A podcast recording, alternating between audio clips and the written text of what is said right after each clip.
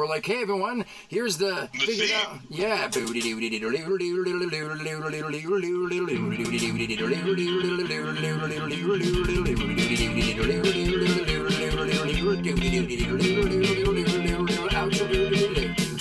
Yeah.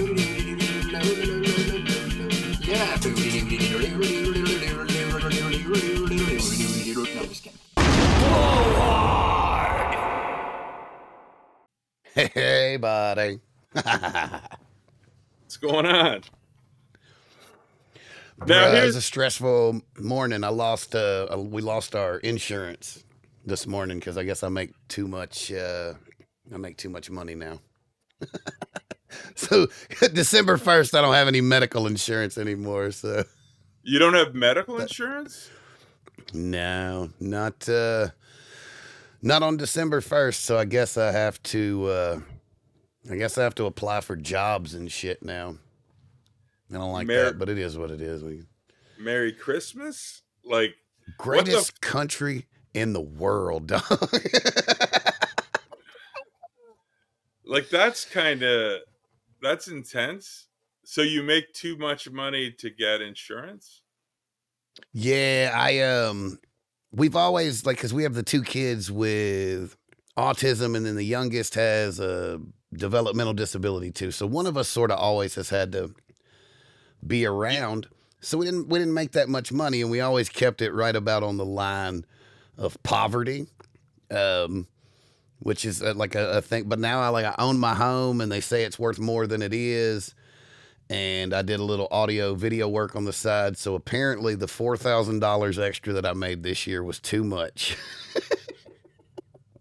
yeah, it's a complicated thing, and it's Like- a thing that I can't fundamentally understand why people without medical insurance don't want it like they're like how are we going to pay for it like it, what's easy with all of the money that they take from us every week just Well, fucking about- use that I mean, the thing about it is, is that people just don't properly understand how it works. It's funny because Canada right now is in the process of like losing its its uh its health insurance. Like it's totally being like what it used to be and what it is now is completely different. Like I I had the sad experience of watching my mother pass last winter and just seeing like there's like you know there's certain things that couldn't be done that could have like it's just like to see how the system is broken down is really fucked up. But like yeah the world doesn't seem to be going in a very good place. Like it's just kind of like but like that's like i'm so sorry man. It's just kind of like hey do you want to do a podcast? Like yeah after i fucking figure out how to insure my kids. Like at this point it all rolls off my fucking back like water on a i don't know if that's real. I, I was trying to be smart with my southern sayings and i don't know if water rolls off a duck's back or not but if it does that's how it's happening over here. The good the bad they come. I feel like life is just this big ball of chaos and it's not necessarily about what happens to us. It's about how we react to the thing that happens to us. That sort of defines who you are and how your path goes. So if if I concern myself about it and I stress out about it, I'm just gonna fucking cause my blood pressure to go up, maybe have a heart attack, and Lord knows I can't afford that anymore. so we gotta keep it even keel, baby. I can't afford to go room.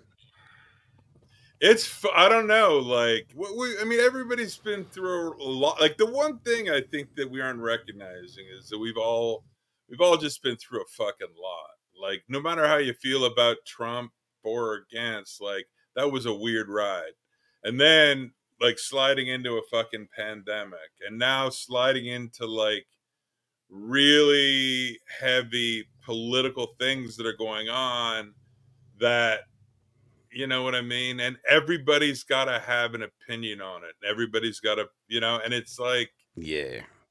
it's and complicated. it's un it feels like the the people who are speaking are are pretty uneducated about the topics that they're speaking on and i'm constantly asked as a person who is currently seeking a degree in video and film production what my thoughts are on things that are well outside of my expertise and if you say well i don't really have an opinion on that, or even worse, which is something that I sort of find myself feeling a lot these days. I don't care. that is an unacceptable stance to take. Like, you have to be right now in this moment. I mean, people are getting fired all over Hollywood right now. You have to take a stance on this Israel Palestine thing. And I don't have one because I'm not religious and I'm not smart enough to know about the fucking difficulties between Israel and Palestine. All I know is that what's happening is fucked up.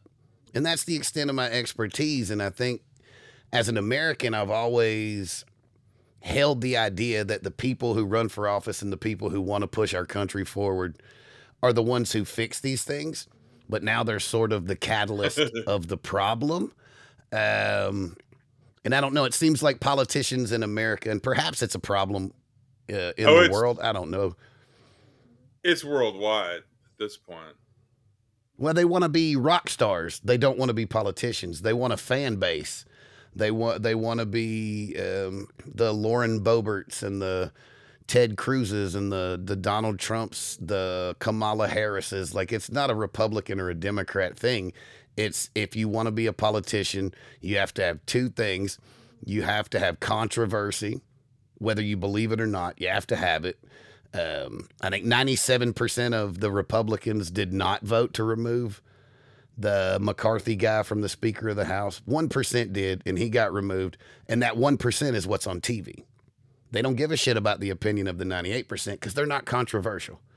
It's the ones that are stirring up shit that get TV time, and we're sort of glued to that. And then you divide by social media and multiply by COVID isolation, and you've just got a hornet's nest of sad and angry people who I think are just looking for people who are of the same mindset. And, and uh, it's dangerous, violent mindsets that seem to be at the forefront of America, at least. We didn't start lightly this conversation. Man, it's it's uh, it's hard to these days, though, right? Like Ladies and it touches welcome- you on all uh, all all walks. You're getting touched by people who want um, who want opinions and who want who want you to be um, really loud about them. And I'm like, brother, I'm just trying to stay local and put a little time into my community and try to raise a a family and whatnot. And shit, that's hard enough without having to fucking cure the world's problems. I mean, I got suckered into that early on. That having an opinion on everything, like I was, I'm guilty as anybody. And well, I mean, I kind of like I was a punk rocker. I was, you know, I was a kid, I had a mohawk. I went to like, you know, in the '80s, like the big thing was like against cruise testing, and we all hated Ronald Reagan and listened to the Dead Kennedys. Like that was that was my '80s. But we also did a lot of LSD and. um like I went to Grateful Dead shows. It was a great kind of mix of things, you know. Um, but uh, things have gotten kind of really, yeah, things. I don't know. Things have gotten pretty fucking heavy. Yeah, um yeah, but also like I try to stay cognizant of the fact that I'm alive. Um my kids are as healthy as they can be and I'm sort of in a place now where I, I recognize how important it is to do things on a small level cuz you throw enough tiny pebbles into the ocean and eventually it'll rise um, I think we got to figure out how to make it not rise with ice caps and whatnot. I guess if you believe in, in you know what, fuck that, dude. Like, come on. How do you how do you say if you believe in science? Like, the world's burning up, and no one really seems to care about the actual solutions. We just care about arguing over whether a thing that is real is real or not. So it, it sort of keeps me separate because I'm not a Democrat, I'm not a Republican, and I didn't want to get political, but here we are. um, but it seems like I'm on the outside looking in uh, in my own country right now, and I'm doing my best to to help, but I think it's going to take everyone on a smaller level. and everybody get off their fucking social media high horse on the on the global level. Because man, I'll tell you what- Oh, I'm sorry. Go ahead, Bubba. No, no, I'm just like this helps. Yeah, hey, Are you allowed? Allegedly. Are you allowed to talk about weed? yeah. Oh, I did. I I just turned in a film for a single cam two class um, at film school, and it's just my buddy rolling a blunt and smoking it. It was for a soundscape, and I just thought that the idea of like the grinder and like I don't uh, I don't have too many secrets. Like I'll talk about weed and whatever that stuff, and I can smoke because it's legal for me. But I don't want it. Like I don't want to put any situation. Now I um I no and like what what would they fucking what are they gonna do anyway? This uh this for entertainment purposes allegedly. Hell, that I- could be I- CB that could be CBD in there, man. It's like I've been arrested enough times in America to know. Oh, so that's just uh, a vape. get get a lawyer. Yeah, it's uh well I mean it's uh it's it's it's a it's THC. I um I'm diagnosed bipolar manic depressive, right? And like all these pills that I've tried, the Depakotes and the lithiums and the Zolofts and all that other shit.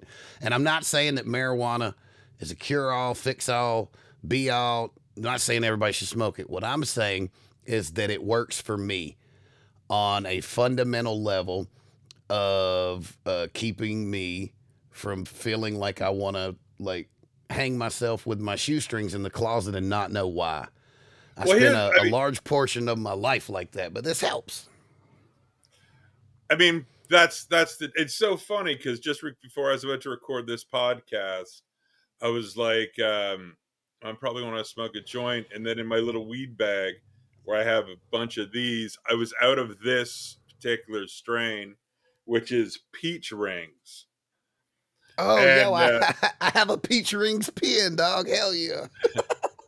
So, but essentially, it's like if like this is going to be my first live on video podcast, and I'm like, I don't want to fucking try something that's gonna like all of a sudden make me do something I can't expect. Like you're gonna be stuck with me fucking brain dead or something. So I had to go chase down this strain because I knew it'd be like, oh, I'll be fine doing that on a podcast.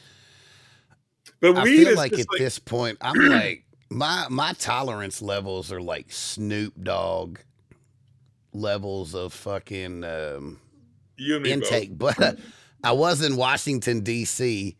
and you know it's illegal here, so but it's legal there, and I had a about a gram of oil of, of dabs, whatever you want to call them, and I knew I couldn't take them back. So I just sat in the hotel room and smoked it for like four straight hours.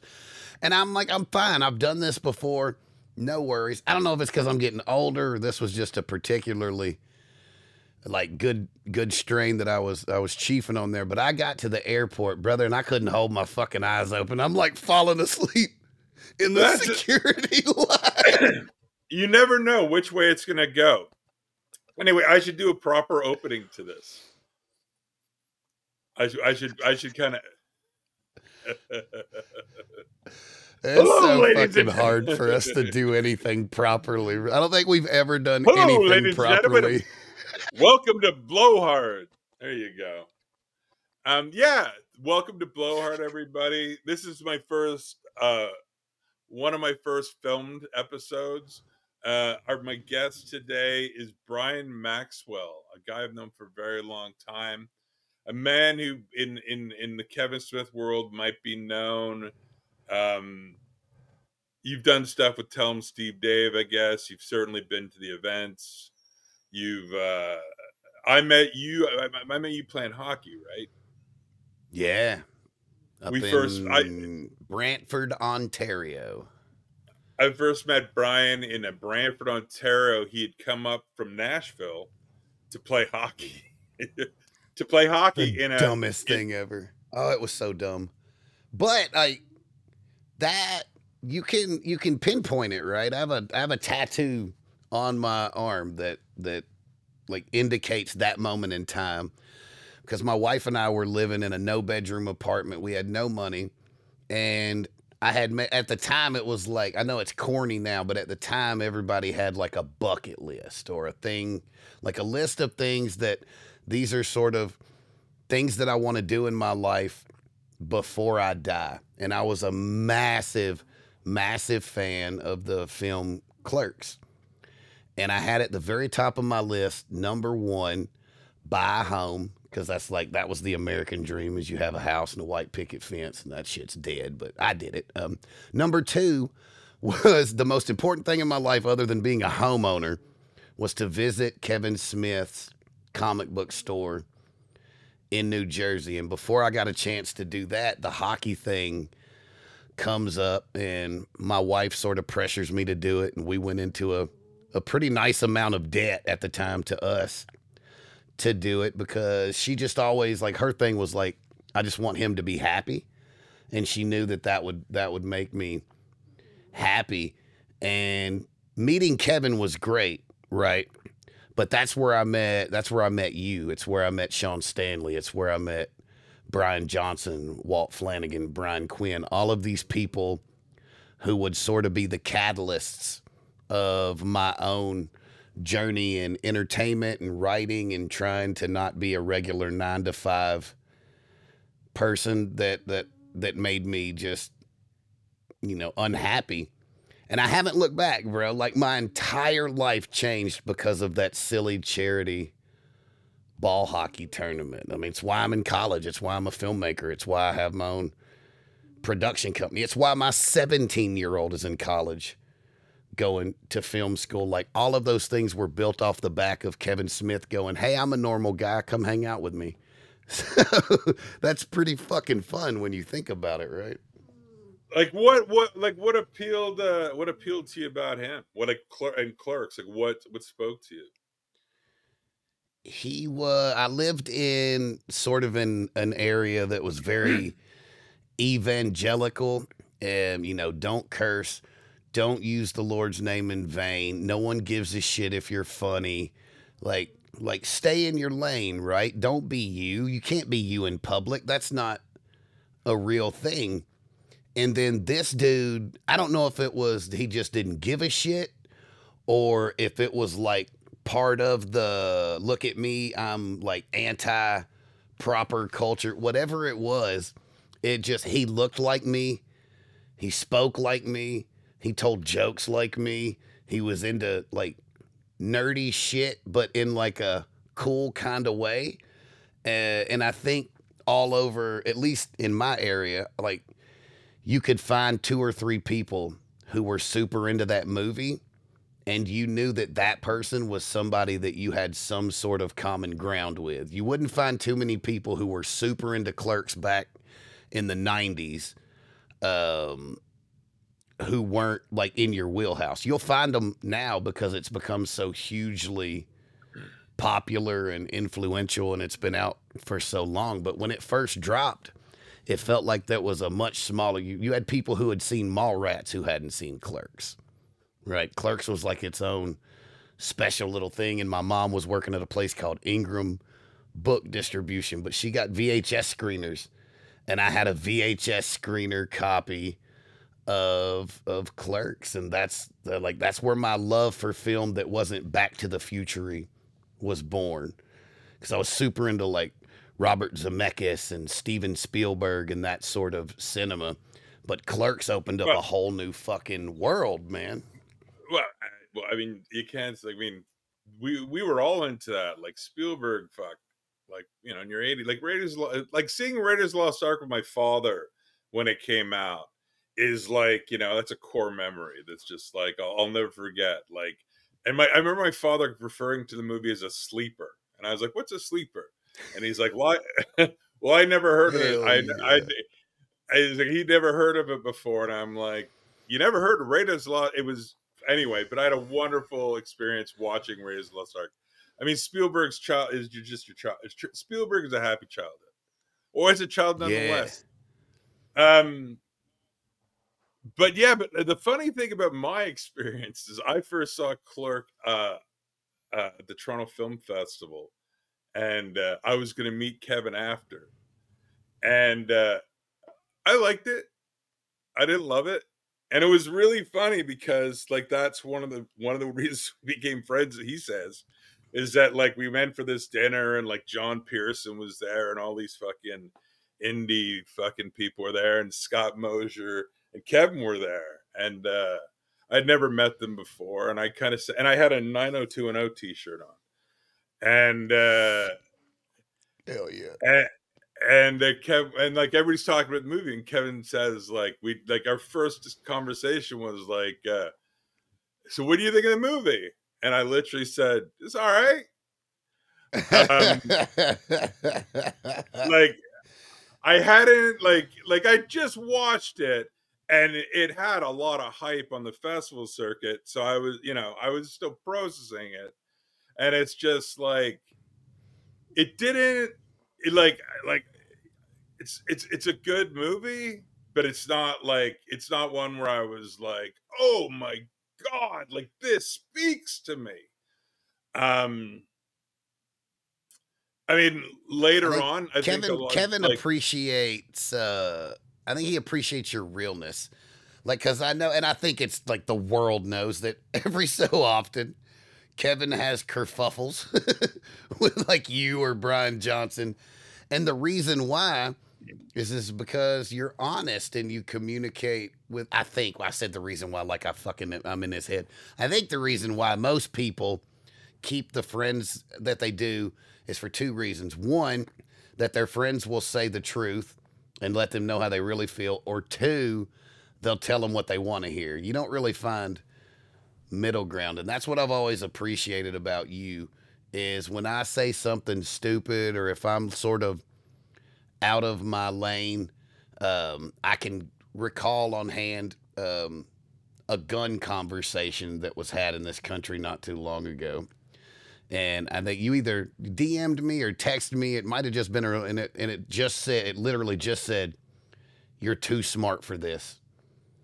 And I sat back and I was, I really started thinking about the shit that I was saying, um, of like around this sort of gun debate, and I realized like I don't even believe the shit that I'm saying. Uh, like I'm just countering the the the these people who I like are are sort of psychotic and and nonsensical about the issue. Um, so you've always been a guy in my life, and we don't talk as much uh, as I would like because things get in the way and and and life comes at you. But you've always been a person in my life that I could count on when I needed, whether it was film advice, life advice, um, questioning, like what what is like what is gay? Like, do I have to suck a dick to be gay, or can I just find men attractive? Like, you know what I'm saying? Like, when I have questions that I need answered, I know I can always go to my man Malcolm Ingram. yeah sucking a dick does make you gay um It feels like it does. like but it's but the thing about it is but then what's wrong with that like actually being sucking a dick doesn't make you gay. It means you're i don't know you're bi or whatever. I mean i mean that's a whole Yeah. fucking other fucking thing. Like that that's a rainbow i've lived under. And, actually that's a complicated like you you weren't always a big fan of my people my the homosexuals.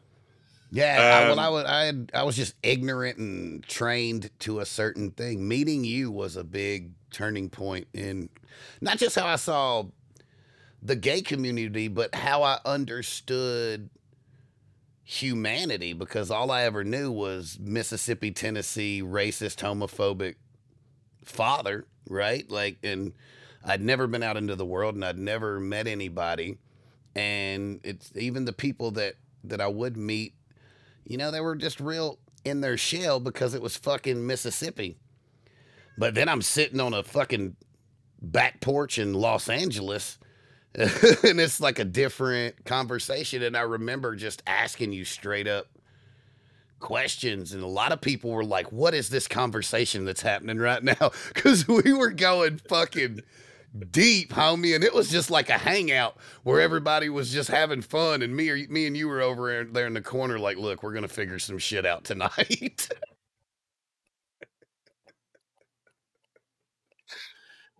Um, well, yeah, I mean, it's like I don't know, man. Like I came out in my 30s. Like it was tough. like I think now, like you know, I, I have a lot of kind of residual. I have a lot of anger. I'm an ang. I mean, like I, I'm. I have a lot of. Ang- it's so funny because I'm. I'm trying to rebuild myself right now. Um, I've suffered some loss in my life, and it's made me be really conscious about the person I am and what I have to give. Um, and I think that's really important. And I think that like I've had so much anger, and I've literally, I, I as my sister said it yesterday, um, I have a hot tongue, and uh, which my God, say my sister, oh, that have connotation. Put that on a fucking t-shirt. my my sister, my sister says I have a hot tongue. um. oh Lord. Anyway, but yeah, so I, I have a I have a temper, and and uh, I realize it's because of uh, I have well, besides the fact that I came out of the closet in my third, like being gay, like growing up gay, like you know in the seventies and eighties wasn't like you know AIDS just came. It was just like what the fuck, like from the like I hit puberty when AIDS was on the cover of Time magazine. Yeah. So when you're figuring out your sexuality and then you're realizing that like that thing that's constantly on your fucking mind could also kill you is a real fucking it really fucks with your head. It really fucks your relationship with sex, with men, with this, with that. And then it just kind of like and then I stayed in the closet because I was just like I was just a fucking dumb like big dumb fucking suburban kid that loved Divine, very open about it. Like I I like at a battle of bands at our high school, like I dressed as Divine and did think you're a man. Like at my fucking high school battle of bands, like one guy's like one band's doing Nazareth, the other one's doing like some Floyd thing. And I show up and I had two female, my friends uh, Leela Sharma and uh Sunu Meyer and another couple of my friends. They were my backup singers. And I fucking came out in a fucking dress and a wig. They did my makeup. And yeah, I was like fucking 16, 17 years old. And like I think about that now and and, and I'm also talking about being in the closet till I'm 30. So some shit got out, I guess, you know, but I like I don't know. I, I I got away with it like fucking I don't know. Or, I, or maybe everybody knew that I was gay. I have no idea. When I I told my think that. I'm sorry. Go ahead. like when I told my brother I was gay, he literally fell off a chair in the most cartoon. We were in a bar, and my brother were sitting like we're sitting in the bar. And when I told my brother I was gay, he literally did a Looney Tunes like what? And he fell on his ass, and I was just like, "Wow, it's memorable. I'll remember this." I had uh, the absolute pleasure to be um, a part of a show on HBO that's going to drop pretty soon. It's called We're Here.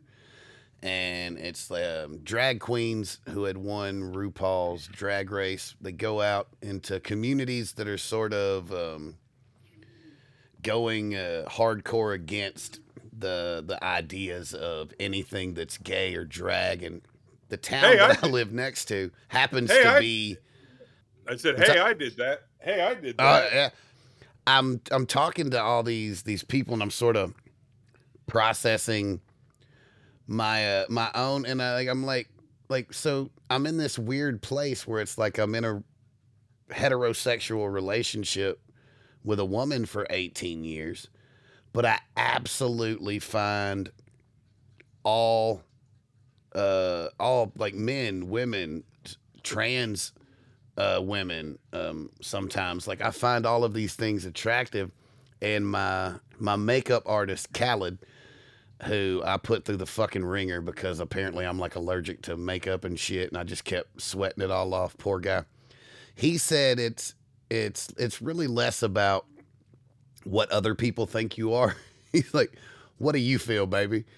And I was like, I started crying and shit, and I was like, all right, man. And that felt like really really good advice at the moment um, because I think there is a I don't know. There's just a lot of confusion that surrounds that that sort of world, and I just don't envy anyone who has to figure it out or deal with it on their own or from a place of what's the right word not incorrect or ignorance but just from a from a a, a place of um, social media opinions and belonging and I think we're all just really searching for like our own family and a place to belong and that's a it can be a dangerous thing. It really can. Wait, I mean, Uh, it's a it's it's a really complicated. It's it's complicated because essentially, when you feel like an outsider, you want to find a way to fit in. Um, like essentially, it, it- it's it's it's a very basic primal thing. You want to be part of a tribe. We're, we're like by nature, most of us are social creatures, and the thing about it is, is that I think that right now, uh, in places like the gay community and stuff, there's a lot of there's a lot of uh, back and forth, a lot of argy bargy about a lot of issues, like like with kind of what's going on with the kind of a new conservatism. Everybody's getting really kind of frightened, and then there's this kind of new newer newer concept that's coming to the mainstream, which is um, the trans uh you know the trans thing. Um and I, I basically i think that people are having a lot of uh, hard times adjusting to to everything and it's kind of like and one thing i mean like one of my big problems with kind of the way the world works today is this advo- advocacy groups that form um, that are basically nonprofits. But essentially, what people don't know about nonprofits is that like you get a salary. If you work for a nonprofit, they'll still pay you. Like you know, it's they just they just don't make profits, but the money they make can go to pay salaries. And I think there's there's a lot of um, very controversial issue based things that now are financing and it's become an industry to kind of support things. And i think that Yeah. you know at, at the at the beginning of all of this there's actually like i couldn't imagine what it would be like to kind of to all to, to I'm, I'm, it's not all of a sudden but to, to realize that like i am not who i am supposed to be. That must be the fucking hardest thing to struggle with to, to identify, then struggle with, then try and figure out your path, and then figure out what you're going to do, and figure out what you need to do to make yourself happy. Anybody who has to go on that journey has my empathy and has my respect because that's a hard journey to go on to. Yeah. And if that's if that's really your authentic journey, man, that's fucking tough. The problem is, is that all of a sudden, a lot of people got opinions on that. Um, you know, either either way, every way, and and we lose sight of what is actually like. We should all be fighting for the fundamental rights of everybody. Everybody should have fundamental rights, um, and we shouldn't be. There should be no divisiveness about like same with abortion things like that like we should be fighting for people to have fundamental rights. People should be able to feel safe and secure. Like there's just basic needs that we're like we are entitled to. I don't like to use the word entitled too much but we are all entitled to that. But when everybody feels they have to have an opinion on it and take these fucking opinions and in social media where basically everybody wants to make the fucking most noise and wants to be the most fucking righteous and wants to be the most right and this and that and therefore it just builds into this huge amount of noise that ultimately doesn't help the thing that needs help and ultimately creates an industry into itself. And like you could say this about the gun lobby you could say this about anything like all of those things basically are about making money more so than about like I was nominated for a GLAAD. I made a documentary called Small Town Gay Bar. I was nominated for a GLAAD award. GLAAD is like a very big rights organization, queer. Um, I wanted to bring my mother to the event in New York. I was a fucking first time really poor documentarian. They wouldn't let me go to the event unless I paid seven hundred and fifty dollars for me to bring my mother. Like, I'm like, I got nominated. Like, you guys nominated me. I, I'm, I'm up, and they're like, no, like literally Showtime, who had backed the movie, like paid, like ended up having to pay for me and it was just like and and then i went to the event and it was just full of these fucking rich fucking like everybody just sitting around breaking their fucking arms patting themselves on the back like literally like they should have just yeah. formed a fuck it should have just been a conga line of these fucking guys just fucking patting themselves on the back like oh we're fucking helping the world and then it's just like what like I, would like to see the salaries of some of the people at GLAAD. Like, you know what I mean? It's it's like it's fucking like look, advocacy is important. We have to support each other. We have to make sure people are protected. But it shouldn't be a it's not an industry, it's not a business. And ultimately that's that is uh, the biggest problem is that I think that a lot of the people like one of the statistics that frustrates me the most is when they talk about trans people being murdered, which absolutely happens. The thing they ignore is that a lot of it happens in the South, and a lot of it happens with black trans people. So basically, like they're they're like, is there a massive headquarters like base in the South? Are people like you know who are people being taken care of those people, or is it just people in New York and like in the coast like having these, you know, like they're just spouting out the numbers and it's just like they're doing nothing to help the actual people that are being hurt. That's my rant. That it's it's had a similar experience with Autism Speaks, who I did um, what I thought was some really really good work for, but then you realize that that money, the majority of that money, and I'm like, you can Google it and confirm for yourself the majority of that money, and it's like you said, the NRA no different. They they're in the business of making money to promote themselves to make more money. It's like a lazy Ponzi scheme, right? Like, and it is extremely disheartening to know that the largest global if you're if you're a charity and you're global i am of the opinion that you're probably not doing what you should be doing. It's the local small charities that really get things done in the world.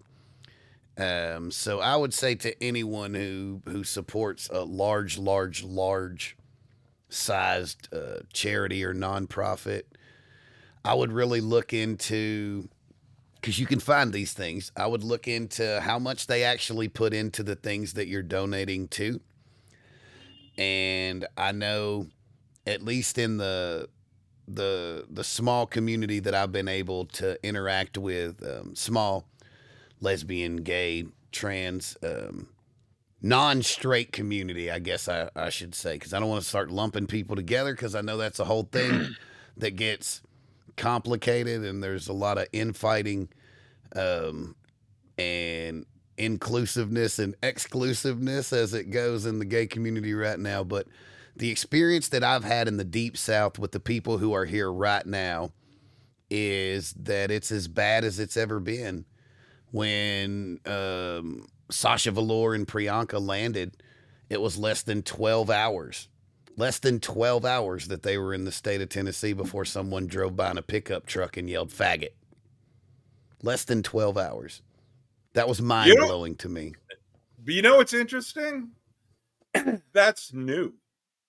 The thing about it oh, is, okay. is, that, is that one interesting thing about the South um, that I've always found and when we're making small town gay bar, I found like the thing about the South is, is, they think it's like they'll talk behind your back, but they think it's rude to say it to your face. Like that's they'll burn a fucking cross on your lawn, yeah. but they'll fucking sit next to you in the fucking grocery aisle. Like they're they're they, like they don't like the like uh, when we went film small town gay bar, we were like four people, like fucking just going from place to place, and like ultimately, like a lot of the gay people, like they like, I guess the word is like they like the words here is like they don't want it in your face and like that's a complicated fucking like that's a like like it's like insanity. What, yeah, but essentially, if like the South was like it just it was like it was there, but it was it was more under the thing. It was just kind of like where now it just seems with Trump, everybody's emboldened. Now everybody's just saying what the fuck they want. A hundred percent. Um, couldn't agree more. I got some plumbing work done right after Trump lost.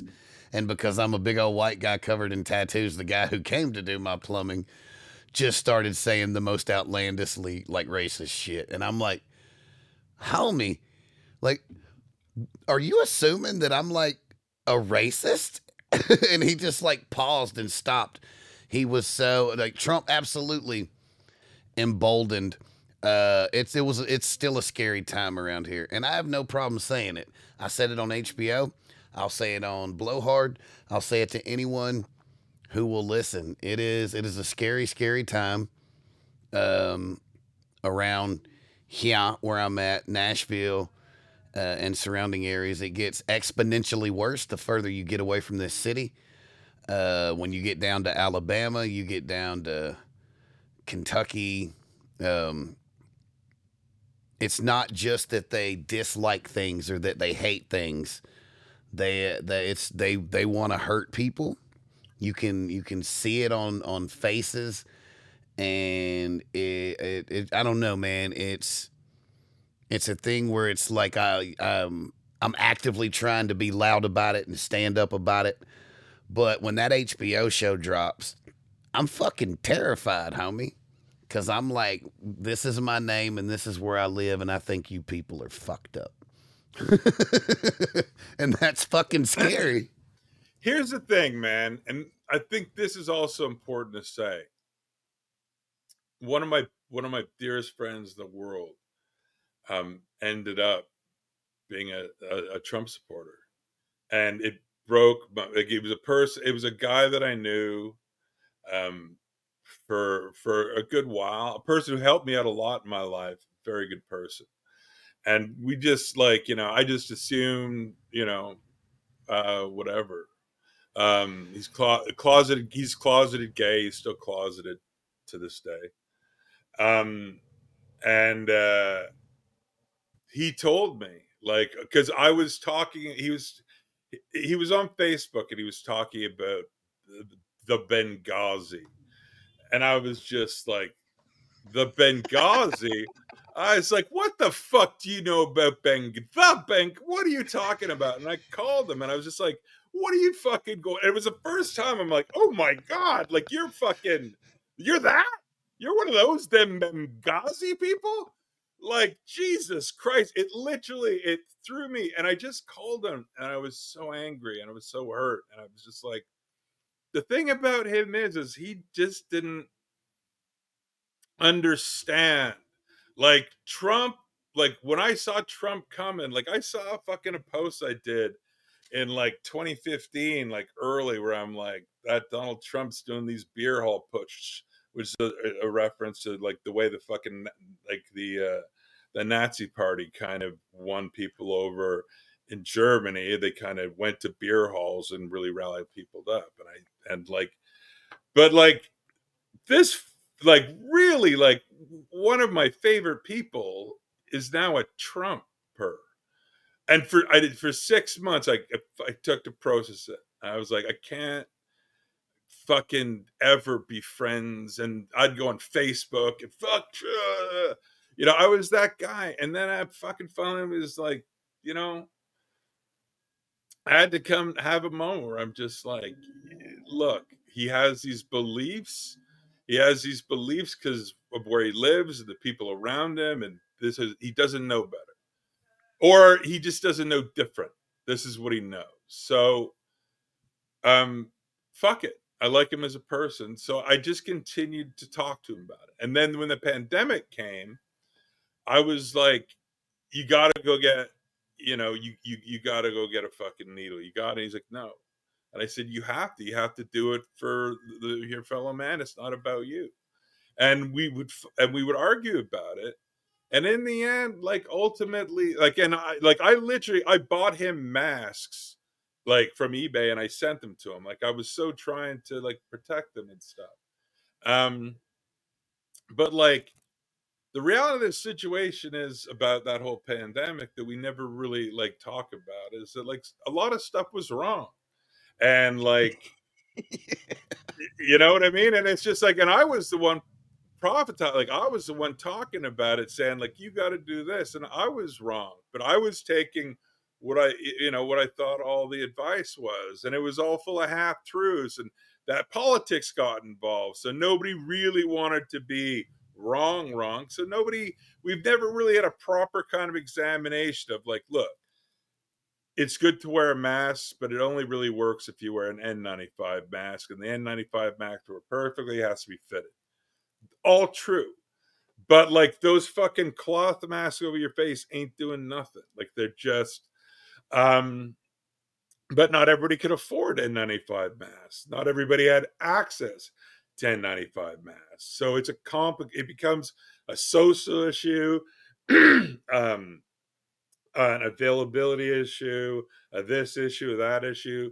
And it just basically happened at a time when the, you know, the nation was literally on fire, like America, like fucking January, like just yeah. It was a crazy, like crazy. We we saw crazy things, and the funny thing is, is that everything's just starting to kind of as crazy as things are right now, it feels like it's kind of calming down, but like we're just about to now go back up the roller coaster with the election next year. And it's just like, oh, what the fuck? Just like, like you could say whatever the fuck you want about Biden, this, that, or therefore, but I haven't had the fear like you would wake up and see a, a, tweet from Trump and be like, Jesus fucking like what the like do you remember how fucking crazy that was? Like you'd wake up and he'd just say something and be like, What does that mean?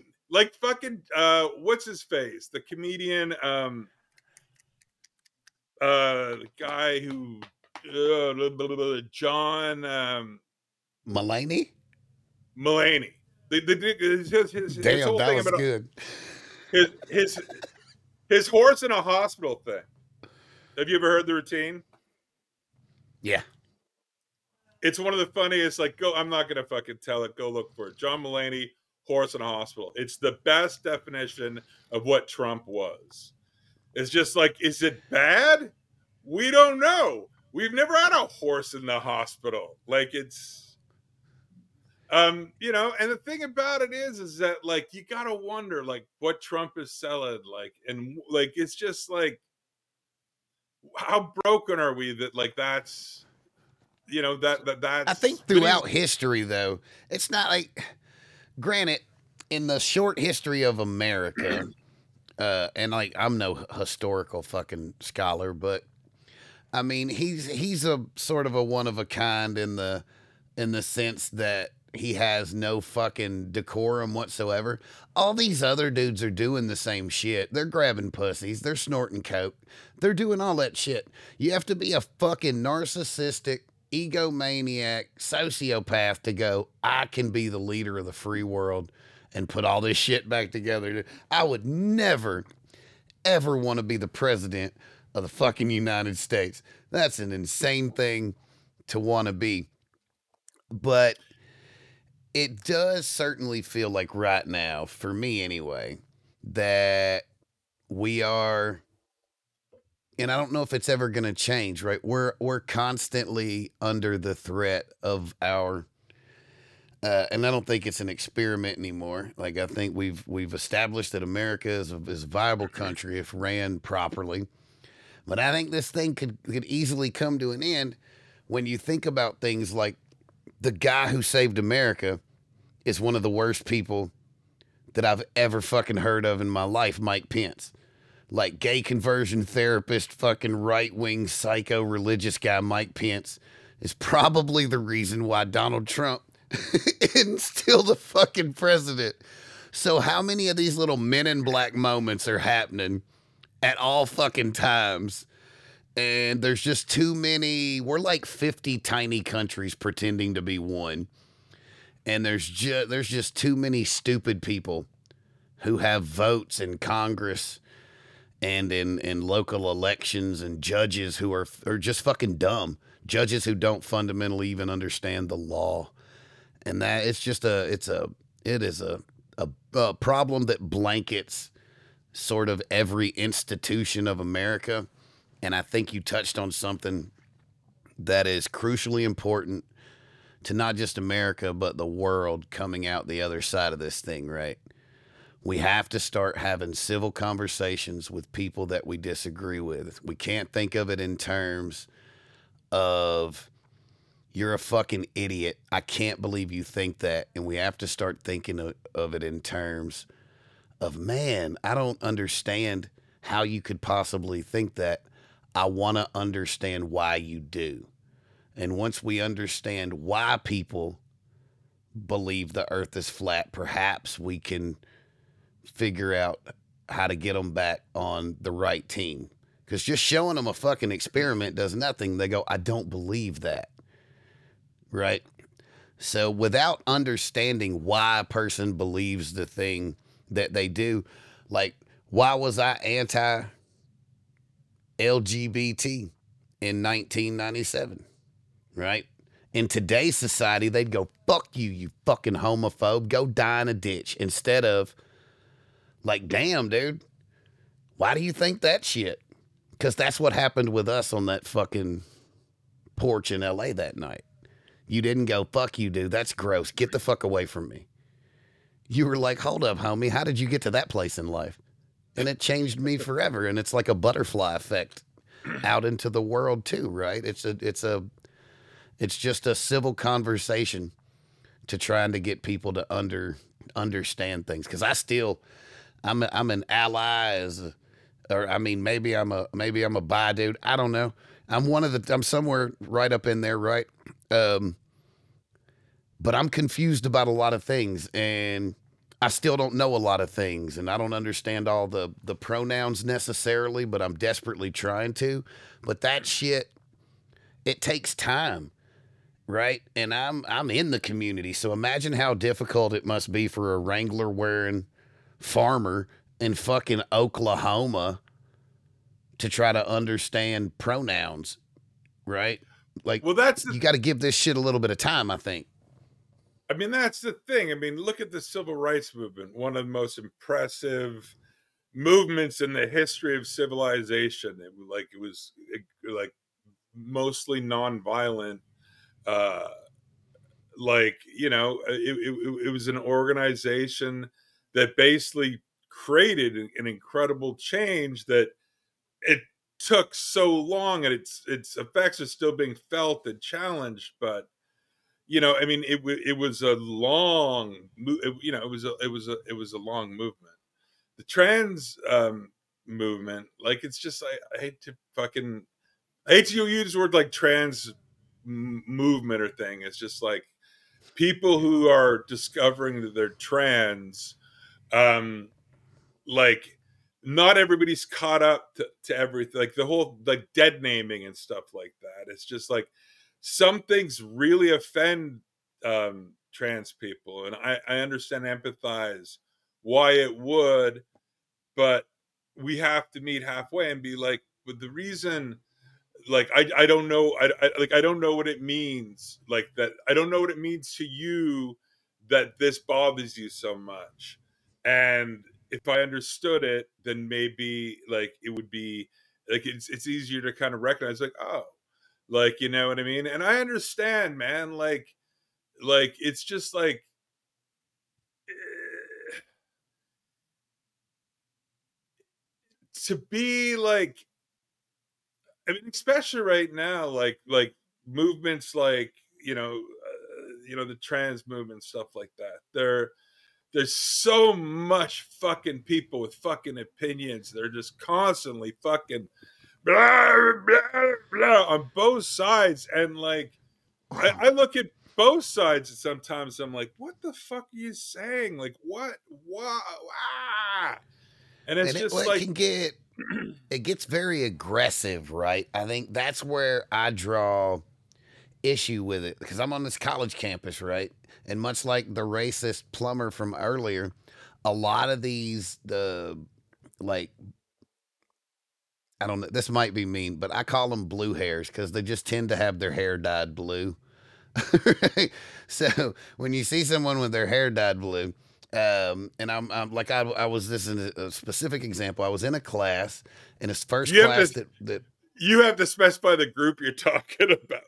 Okay, who are the, blue hairs? hairs like uh, like their their hair is dyed blue. They're wearing a beanie, um, What do they and believe? they the, the, they believe that you should know everything all the time. So we're I'm in the class. I think maybe second or third class. I don't know any of these fucking people. I've never met these fucking people. And somebody wrote something and that I liked in a screenwriting class, and I said, "Well, I think she's a brilliant writer." And her friend looked at me and goes, "It's they them." That was very rude. How the fuck was I supposed to know that, bruh? But the thing about it is, that's not even a, like that's just not a proper way to talk to. Like that's just not a good way to communicate. That's just bad communication skills. Like the better way to do that would be like mm-hmm. actually, and then maybe educate you a little. Like I know you as a person, you would open to it. But then again, I don't know. But like, then again, I guess there's another set of mind that's like, fuck you. Like, this is just who we are. So fucking accept it. And I don't have to explain myself to you. And it's just like, I understand that attitude, but it's not going to get you where you, you want to be. And like, the one thing I've recognized in my life, I'm a very difficult person. I've created a lot of my own problems and struggles in my life were created by myself. Um, and so I've had to learn fast, hard rules. Like I've had to learn them basically to be a functioning human being that's still like able to, you know, to have the privilege of doing a podcast and stuff like that. Like I have to be accountable for things. And like you just start asking yourself fundamental questions, just like, well, how do I want this to end? Where do I want this to be? What am I? What do I want? What is the end game here? So basically, if somebody's asking me a question like that, and it's just something that like I'm carrying, like I'm carrying, like that person who responds to you like that is carrying the knowledge that could help you understand it. But instead of like taking the time or a moment to fuck it, just say, well, it's this and this is why, they're just like, and and that is just arming other people to be like, well, they were like that, so we're gonna be like this, blah blah blah blah blah. Like the thing about it is, is everything's gray, man. There's no fuck like absolute rights. Uh, are like our absolute rights. We all have the right to fucking be free and not just as long as you're not fucking hurting people, you know, not exploiting people. Then you got a right to fucking just be and do your shit. Totally understand. And you should be protected everybody should be fucking protected until you put yourself in a situation where you're fucking you know you you leave the human fucking whatever like you know Yeah, I just, bro, I just want, I want everybody to be happy, healthy, comfortable, to feel safe, to not have anxiety. Uh, cause I'm like, I'm in the best place I've been in my entire life. As long as I can remember being alive, I've been sad. When I was five years old, I was sad and didn't know why, right? And it feels like I'm in this great place right now, and it's because I have this this just support system everywhere I go. MTSU, the college supports everything I do. Um, they get me amazing opportunities. My wife and kids are like the fucking greatest. I I make things and I put them on YouTube and and people are like this is great. Like I have all these wonderful things in my life and I'm trying to to to give back. The first jail that I ever got locked up in for weed, I started an audio video program. I've been there for 10 months. They just made their first short film. I'm volunteering on Thanksgiving and the day after because no one else does programs those days because they have other shit to do that's more important. Right.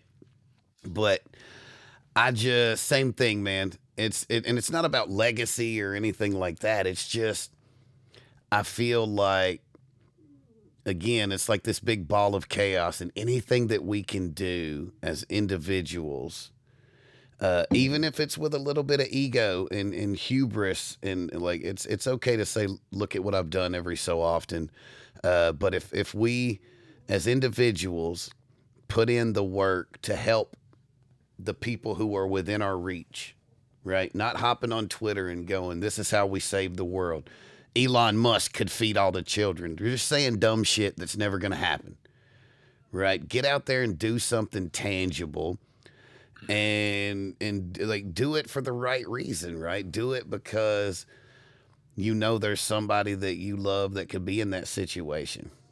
Cuz that's how fucking quick it turns. It's instant. And you have no fucking control over it. I know we like to think we do, but you have no control over it. Shit pops off and and you're in the wrong place at the wrong time. You know, there's a, a, a beautiful park in Nashville. A kid died the other day because two guys got in a shootout three streets over. Had nothing to do with him. He was just at the park having a good day, and then it's over. Right? So you have this finite amount of time that we spend on this fucking rock that's spinning through whatever Shout out Neil deGrasse Tyson. That's my knowledge of fucking science right there, dude. I don't know anymore. But, but we have this finite amount of time, man, and I didn't really do anything with mine. I played video games and made silly movies and although the silly movies were less than like that's actually a tangible thing. But I just spent all this time having fun like for myself. And letting off steam or like, you know, I need to relax because life's so hard. And what I found on the other side of it is that instead of doing all the shit for me, when I do things for other people, it's actually much more rewarding and satisfying and gives me sort of like a, a life energy that makes me want to get up and keep going. And fucking maybe at the end of the day, maybe, probably not, but maybe at the end of the day, somebody looks back and goes, fuck, man, I sure am glad Brian was around. Like he really did some dope shit. That would be kind of cool. I mean, the, the one true fact is that helping people feels good.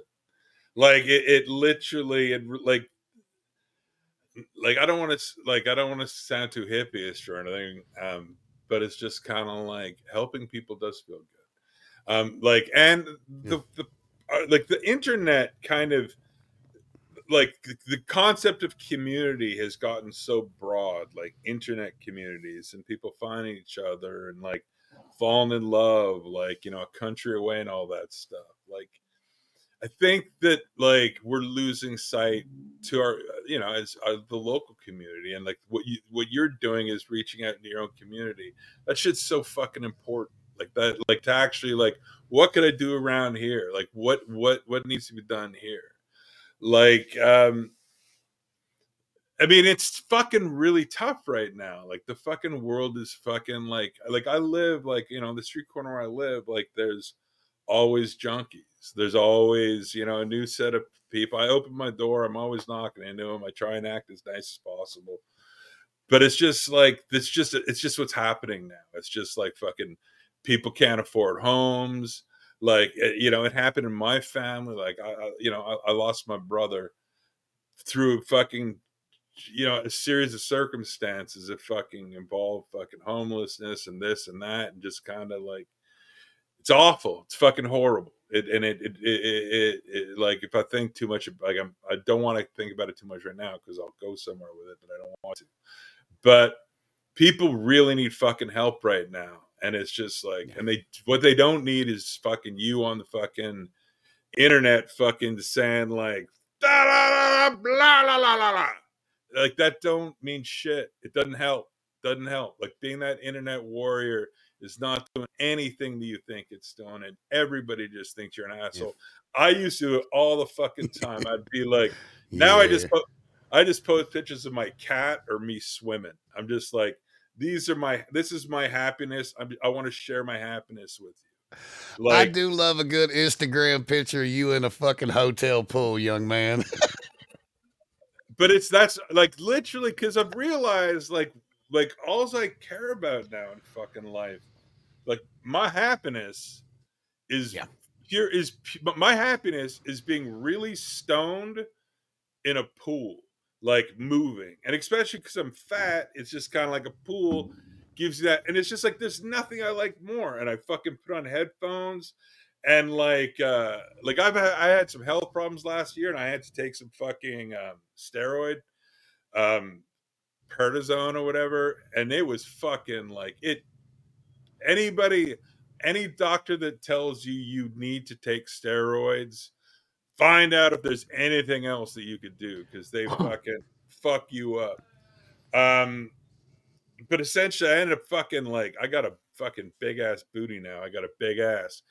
Um, like I Ah. gain because one of the things they make you gain weight in like places. So, um, but I was having problems walking, and now I kind of so I went to the, I was I started going to the pool to kind of rehabilitate myself. That was a long twisted story for nothing. Anyway, I love swimming. I love pools. Well, we Well- found out you got you got cakes now, so that's fun. There you go. But it's just kind of like but like um, basically right now like my main focus is like i started taking fucking adderall because i want to be like donald trump. No. No i started taking adderall I, like i've had adhd all my fucking life. I've known about it and finally during the pandemic i was like well let's get tested. So all of a sudden you're kind of like you know so now i'm kind of i'm trying out things to kind of help me. I'm trying to find as much tools as possible to kind of make myself the better, best person I could be. Um, and it's weird because it does like things like Adderall do have an effect on your personality. It's always my fear. Like the thing about the thing about ADHD is your fucking brain is so fucking busy that you just have things going through constantly, and it's really good for humor because fucking you, you could really quickly throw things out. Adderall isn't good for humor at all because essentially you, it gives you that moment where you kind of that moment where you'd usually kind of go off. It kind of you, you kind of pause for a minute. So it's an interesting thing to get used to that beat of uh but like essentially like you know mental health like figuring that out man like I cuz I've I've been with most people I mean like I've been plagued with like kind of really interesting issues that like I haven't had the time or money or interest in ever exploring. And when you start exploring them, it's scary. It's fucking scary at first, but then you're like, well, I you know, if if if you can be the best person you could be, you could, you know, then try and do that. But it's not for everybody. Like I love know, that. I love that. Just try and do that. Not not hey assholes, be the best you can be. But just just try your hardest to be eh, just be better than you were yesterday. Just in a tiny small little way cuz it's little baby steps. No like I don't think anything substantial other than death happens overnight. right? It takes you mean, that's- 9 months to be born. It takes you 1 second to fucking die. right? I mean, like, like fair enough. everything else takes time. Um, yeah, man. I think, I think at least in our time that I've known you, it very much feels like um, because we had a pretty good conversation yesterday.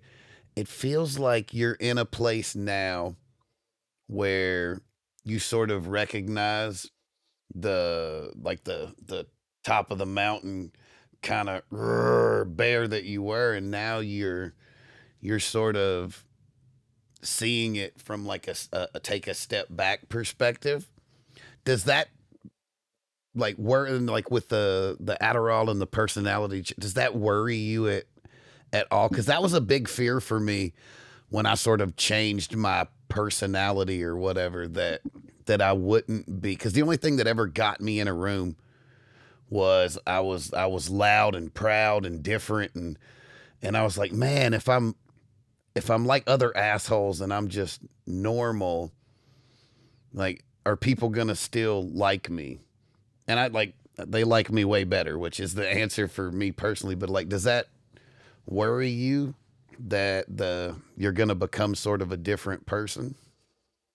Well, I mean, I see myself becoming a different person, like you know, in, in little bits and ways. But like, as long as it doesn't, as long as it's going towards better, like if I'm less funny but easier to be around, like you know what I mean? Like fucking everybody's comedian these days. Like fucking like you know maybe I'm maybe it's not my role fucking to be the fucking uh, to be the big mouth anymore. Be well, always be the blowhard, but you know what I mean? It's just kind of like I never fucking a million fucking years thought I'd make it to 55. I'm 55 years old and I'm like how the fuck did this happen? Like I was supposed to be I thought I'd be dead in a ditch at 26. Like every fucking day has just been like what? This and that and therefore and like sometimes you wake up and, you, and it's just like still like I'm still fucking like it's just like like life is like life isn't short life is long. Like it's so funny in one yeah. way it's short but another way it's like life is long. And you just gotta you know and i think that the life is going to get really complicated in the next year. And i'm i, I think i'm just kind of preparing myself for kind of uh the challenges are showing themselves. I think that you're kind of like you're seeing the kind of you know the glass started to break you're kind of like well i wonder where this is going to go well, you know, we're all going to be here for it, and I want to be the be- best prepared I am mentally to kind of like, okay, so this is, you know, because like it could go fucking like, it could go, it could go anywhere, and mentally, you know, you just want to be as strong as possible.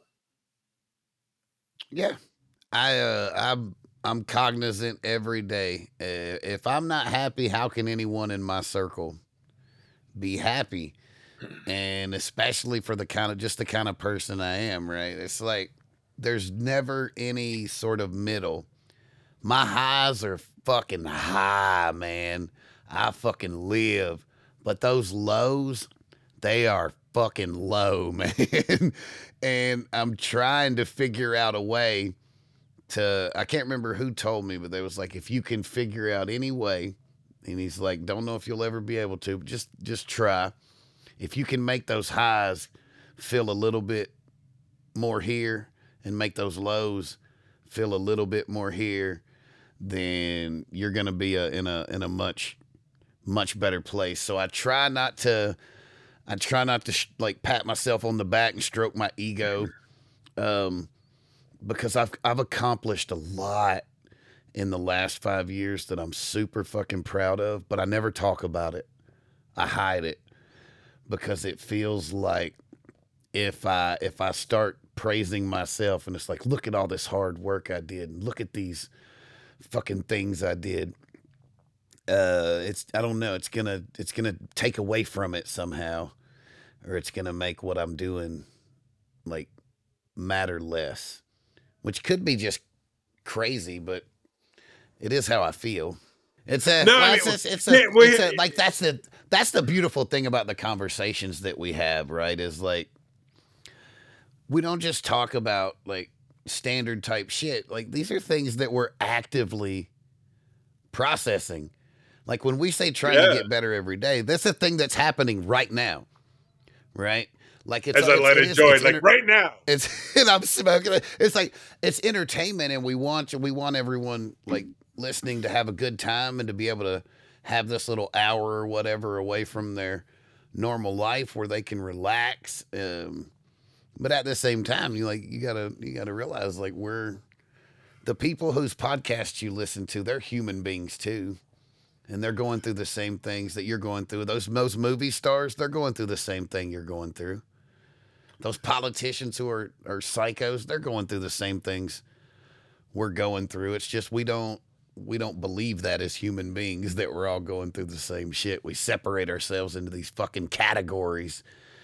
Um, Well, but like everything in life, it's complicated, right? it's the human experience, man. Like I've look, I've you know, I've slept I've slept on floors, I've slept on couches, I've slept on beautiful couches. Like uh, you know, I mean, I've I've seen I've seen I remember one of the craziest things I ever did in my life, and it's something that I just recalled.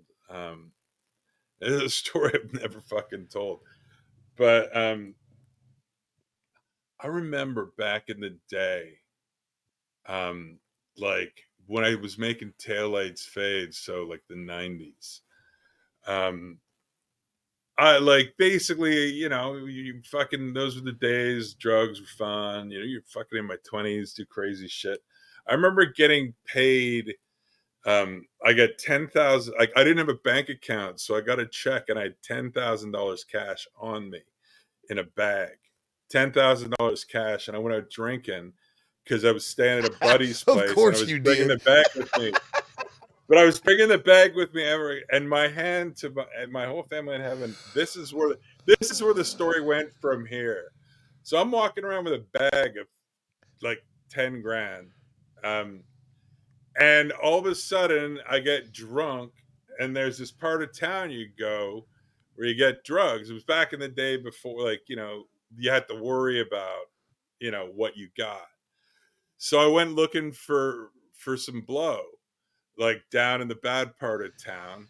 I ended up meeting a prostitute who was going to bring me to her room, and the the the uh, the coke turned out to be crack, but drunkers can't be choosers, so it's like, well, I guess. And then all of a sudden, then all, I mean, then all of a sudden, like you know, you do your first hit, a crack, and you're and you just kind of like, wait a minute, like I'm literally in a fucking crack hotel, like fucking this fucking dumb big drunk white guy, probably wearing some fucking Mickey Mouse on his shirt, looking like a fool with ten thousand dollars cash in my bag. I'm like, where in God's name? Like, this isn't a story I couldn't tell my mother's off. I'm just like, I was simply went to the bar that night and was just kind of like, and I just happened to like, I don't know, like it the, the series of events. And then in my head very quickly went like, oh, this could go really bad. Like anybody, if anybody in this fucking knew that I had like I would be dead so quick.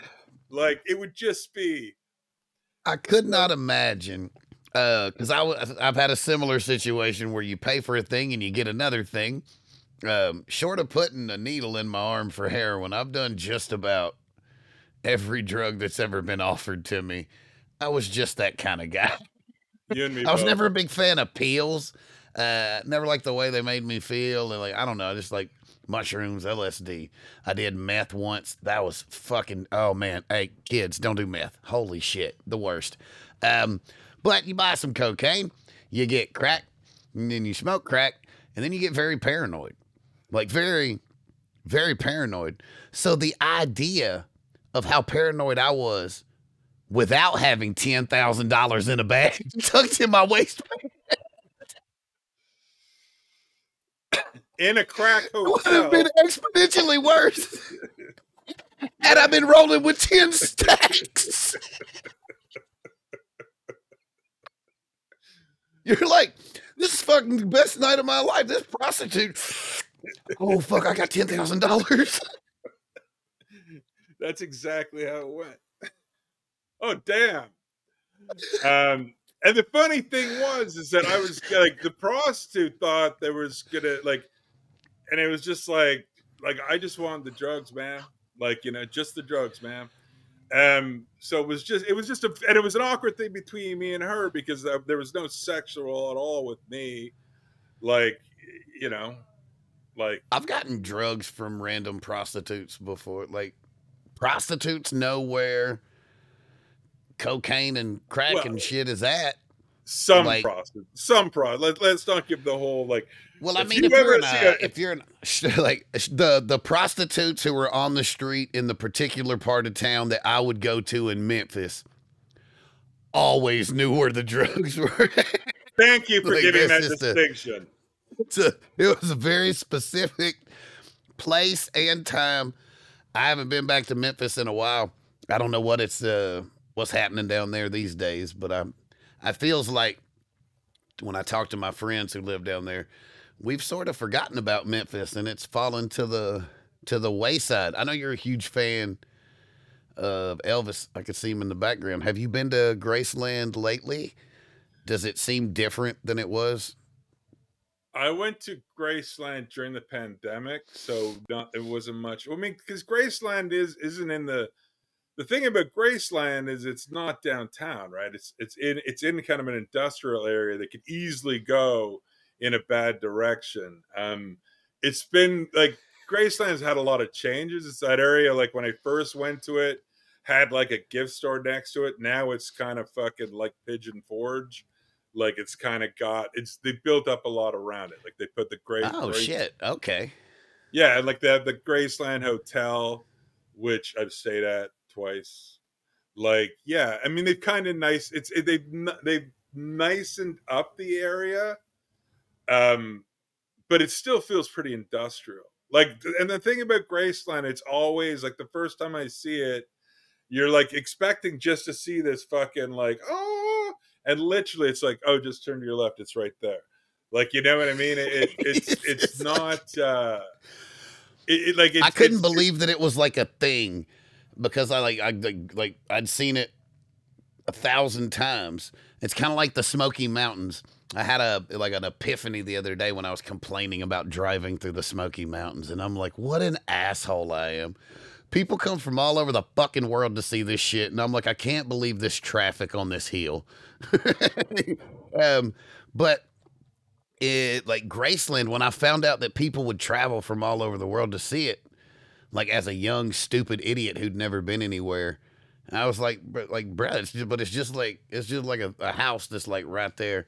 I had no real understanding of how much people appreciated Elvis and his music, which is crazy because I was fucking from the area. But on the on the inside, when you're just like immersed in a thing, I think it's very hard to appreciate it. So I was around Graceland for almost two decades, never appreciated it, not once. And that's like that's that's crazy to think about now cuz now I look back and I think, fuck, dude. Like how cool is that place? It's fucking like Sun Records. I could have went and seen Sun Records before you got robbed outside I of mean- Sun Records. Um, I mean, the thing about Graceland is just to start, it's fucking like it's a museum, like it's an untouched house of a very like of a rich man with very garish An taste in the eccentric. seventies. Yeah, an eccentric rich man. Yeah, so like that's Do they thing, still like- let you on the plane? I know he had The the, plane. You the Lisa just be able to walk on that bitch. Uh, I don't know. I never did the Lisa Marie. I was never. I was always kind of more like I just get that house. Just kind of. I, I like oh, yeah, it is called the Lisa Marie. Yeah, Yeah. that's crazy. That's But, fucking like- fun, man. Oh, but it's like literally like the fucking like the furniture and stuff. It's just it's so fucking 70s and it's just so it's so fucking perfect and it's Elvis and it's gaudy and it's beautiful and it's fucking it's America. If And Grace he is. He, is he buried there? he is, his family is. They just had a fight whether Pri- Priscilla would be.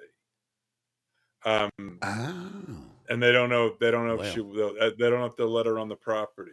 But yeah, Elvis is buried there with his mother, his beloved mother, his father. Um, yeah, like they have it. It's out by the like there's a reflecting garden, and then what's beautiful is every I think every one day a week in the morning between before they open, people are allowed to just go up and go to the reflecting garden and pay their respects to the king.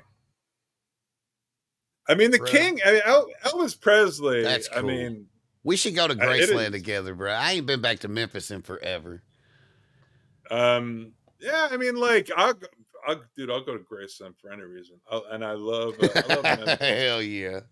You call our Um, friend Sean Stanley and you tell him we're going to fucking Graceland, baby. I mean, it's a, it's it's a it's a it's you know Graceland. It's it's about as America as it gets. And I mean, the thing is, is that like, I mean, I love America. Like that, I'm a like I'm a Canadian, but I like I love America. Like I love America so fucking much. Um, like I love its culture. I love its people. Like I love so much about it, and it's so funny. It's so much like like the relationship that we have which is just kind of like it's very kind of like uh, familial but it's also there's points especially during the pandemic there's like well we're closing the border and you're like all right like I, you know what i mean it's just like if we're gonna start doing that kind of shit uh, i don't know like closing borders like i remember when that's that like saying we're going to delete the pictures off the internet. No, you're not. What are you fucking talking about? You Like ain't closing no motherfucking border. But the if way- you wanted to close the border, you ain't closing no motherfucking border. Here's the thing, right? It is absolute, and it, it's what just frustrates me about not just Americans, but everybody that's in in stupid conversations. It is absolutely ridiculous to think that this country can operate without immigrants. Immigrants are the only reason this fucking country works. And it's like we want your fucking food, we want your culture, we want your dances, we want your fucking clothes we want all that shit. We just don't want you. And that's like, what the fuck is that? Right? We gotta like like I don't know what the answer is money wise, how much we have.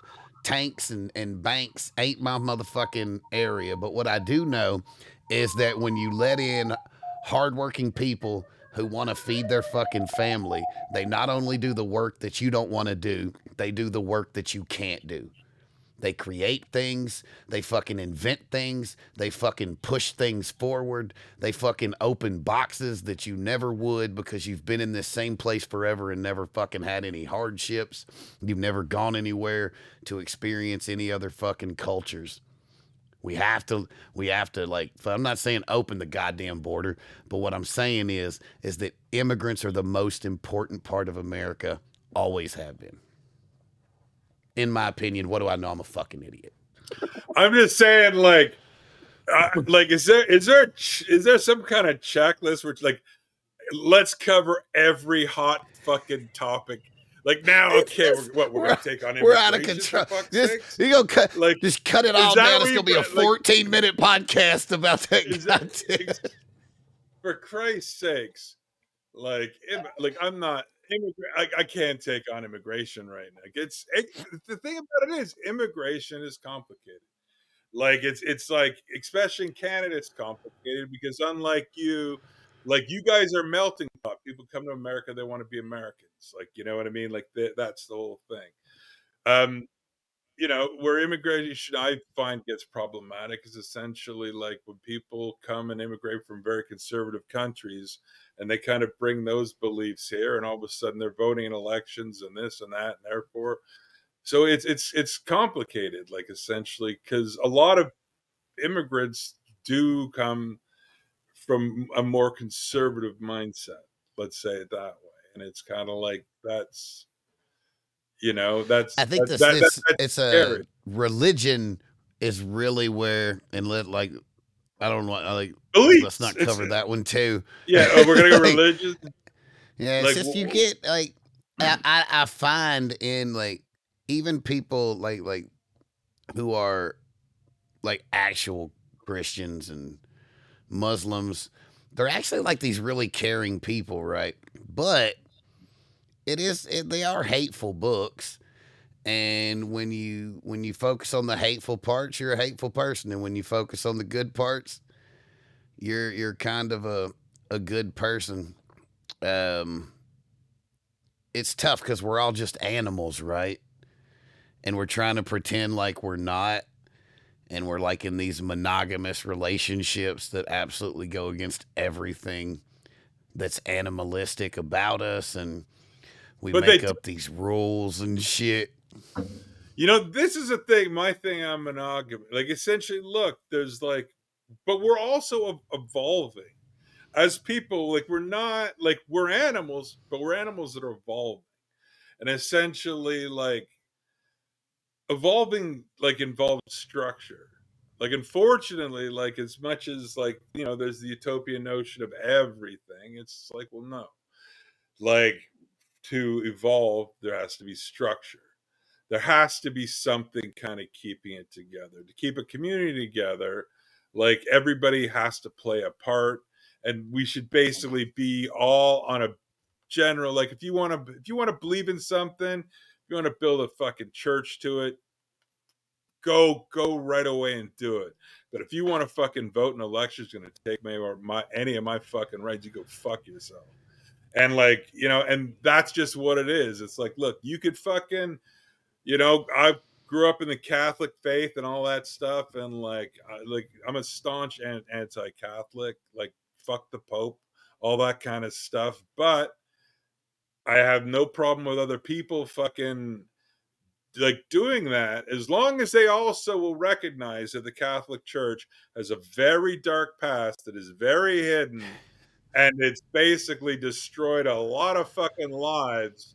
One life that was particularly destroyed was fucking Sinead fucking Connor, who fucking God bless her had the ball had the balls to get up on fucking a stage like so many fucking like fucking like 30 years ago and say fucking this is the problem. And it was just like and fucking like Lorne Michaels didn't still to this like doesn't have the balls to be like she was right like you know what I mean? Like she like she got banned from the show. It's like what the fuck off there man. are there are some mega churches and i love that that's what they call them like that's, i don't know it's just it really is comical when you think about it. Like it's called a fucking mega church and the people who are in it don't see sort of the problem. And there will be the whole police force out there like directing traffic and shit. And hundreds of millions of dollars flow through that building and You know what? a block down like there's there's there's homeless people there's homeless people within a block of the hundred million dollar mega church and i can't wrap my fucking brain around that because i like i grew up religious and i've i've read the bible and i just can't imagine having a hundred million dollars and a homeless guy a block away and going that's what jesus would fucking do right there the thing about thing about it is, is you don't got to do it because Jesus already did it. It's all about saving yourself. Like basically, the, the like, like look, man, I fucking wish nothing more in the world that I could fucking believe the story that like if I do good and I fucking go to church and I fucking say this and go and like denounce my sins and all that stuff that when I die I'm gonna go to this place it's gonna be fucking amazing and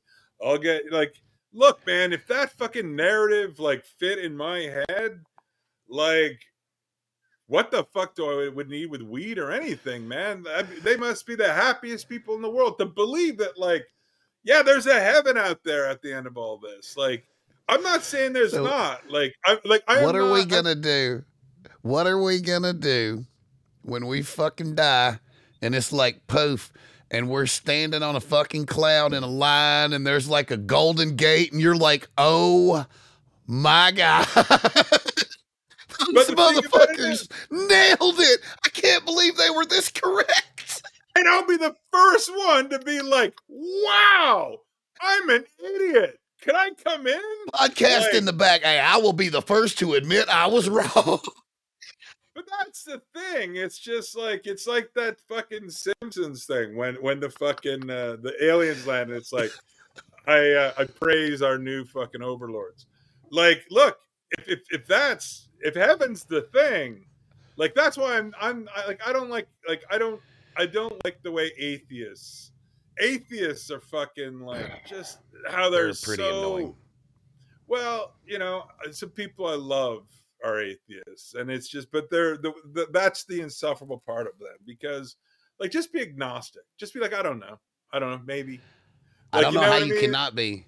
No one Like, like I- the same. If if you if you hold the argument that there is no proof for God, then I hold the argument that you have no proof there is not. Right, and I lay a ninety nine point nine percent that probably not, but there's a chance. That's reality that I live in. So I would I would say that I am agnostic. Yeah. But then it can because, like, also become like a philosophical debate, though, right? Like, what do you see as God? Because I think people who see nature as God, that fits, right? And like, if enough people believe in a thing, I think that fits. I think it's where you start manipulating the idea, uh, is where it all goes wrong. If you told me, like, ah, your brain, that's God. Because if we shut that bitch down, the rest of this stuff, you can keep it going, but it ain't there. It's got nothing. It's got no quote unquote soul. I think that I mean- fits. look people could believe anything they want to fucking like it like honestly i don't care like mega churches that don't want to help fucking homeless people that's awful but i don't care like it's just like that's what they're choosing to do they're not breaking the law by being dicks they're just being mm-hmm. dicks so fucking like but just don't come and fucking make my rights a law that i can't do that's the only thing. Like, Bill, do all do all that shit. Like fucking and like and have fun and be happy about it. I'm not gonna fucking I'm not gonna show up at your fucking church and be like, fuck you, you fuckers. Like, I'm like, no man, go have your fun. Fucking whatever. Yeah. That's because like if, if I could believe it, I would do it too. Like if that fit my like my father. My father, I saw it before my very eyes. My father, um, on my 18th birthday, uh, came home from a Ramon show, found out my father had cancer. Uh, my father had a melanoma that basically he was given two years to live. My father um, was a he was an usher at church. He worked for the Catholic school board. My dad was hardcore religious, which made my sexuality a real issue, especially because I'm Malcolm Jr. He's Malcolm Senior. So it's Fucking comp- Okay. fucking com- complicated shit. I'm really kind of like on my father's deathbed. We had a moment like we like small town gay bar was just coming out, and I had a moment with my father where, like, it's that moment we're alone together. We're nearing the end, and I'm like, and when we're talking, I just played Sundance. It was this wonderful success, and um, me like I was just talking to my dad, and we were alone in the room, and I was like, yeah, so you know we you know i got i got to sundance and like i'm talking about i did it and uh i said uh if the con- the conversation finally came to i guess but ultimately it's for a movie with like gay in the title. And my dad was kind of like you know he acknowledged that that you know that that that kind of you know that bothered him. They're like basically like his fucking his this you know i'm i'm the junior and like you know in my greatest success literally has the word gay in it and you know my father was not you know my, father was not a a man who was a big fan of the, the gay people. I mean he wasn't a violent man or anything like that but he just believed it was you know my father i'm sure like thought i was going to hell. Um which is hard for a father i'm sure. Um but all that's all that said and, and, and that kind of like had such an effect like that like i, I actually had the, that effect of religion had an effect on my relationship with my father um you know one of the most important people in my life and but still my when my father caught cancer got a melanoma caught a, and it moved to his lymph nodes and stuff and they gave him two years to live. My father turned to the lord hard. My father like really leaned into it. And my father who was supposed to be dead in two years ended up like getting miraculously cured his belief in his belief in it is what kept like is basically gave him his body the chance to relax and heal so essentially he put his faith in the lord he put his faith in god's hands so he didn't get all stressed out like he didn't and he basically trusted in the Lord. And whatever, you know, the medical reason, maybe because, you know, he was relaxed, like he fucking was more open to this or that, whatever. Blah, blah, blah. I don't know the scientific reason, but my father was cured. So, you know, so basically, I, I hate the fucking. I, I hate the fucking Catholic faith, but I saw that it cured my father of cancer, or the fact that it exists cured my father of cancer. So it's complicated. Everything's complicated, baby. That's the thing. Like nothing. What I- like they used to say, nothing's like black and white. Like everything's in that gray area or whatever. I mean, it really, it really is. Being alive is complicated. Being dead is complicated for your relatives. Because they got to figure all that fucking shit out. And I was like, my I had to pull something up earlier, and my wife's like, "You have access to the taxes," and I was like, "You don't." Like, should I email these shits to you in case I fucking die later? Like, I've lived a pretty eventful life. I'm, I'm overweight right now. I'm wearing a fucking shirt with a drag queen on it, and I'm gonna go out later. I am fucking rolling the dice here, honey. We might need to fucking sync up our email.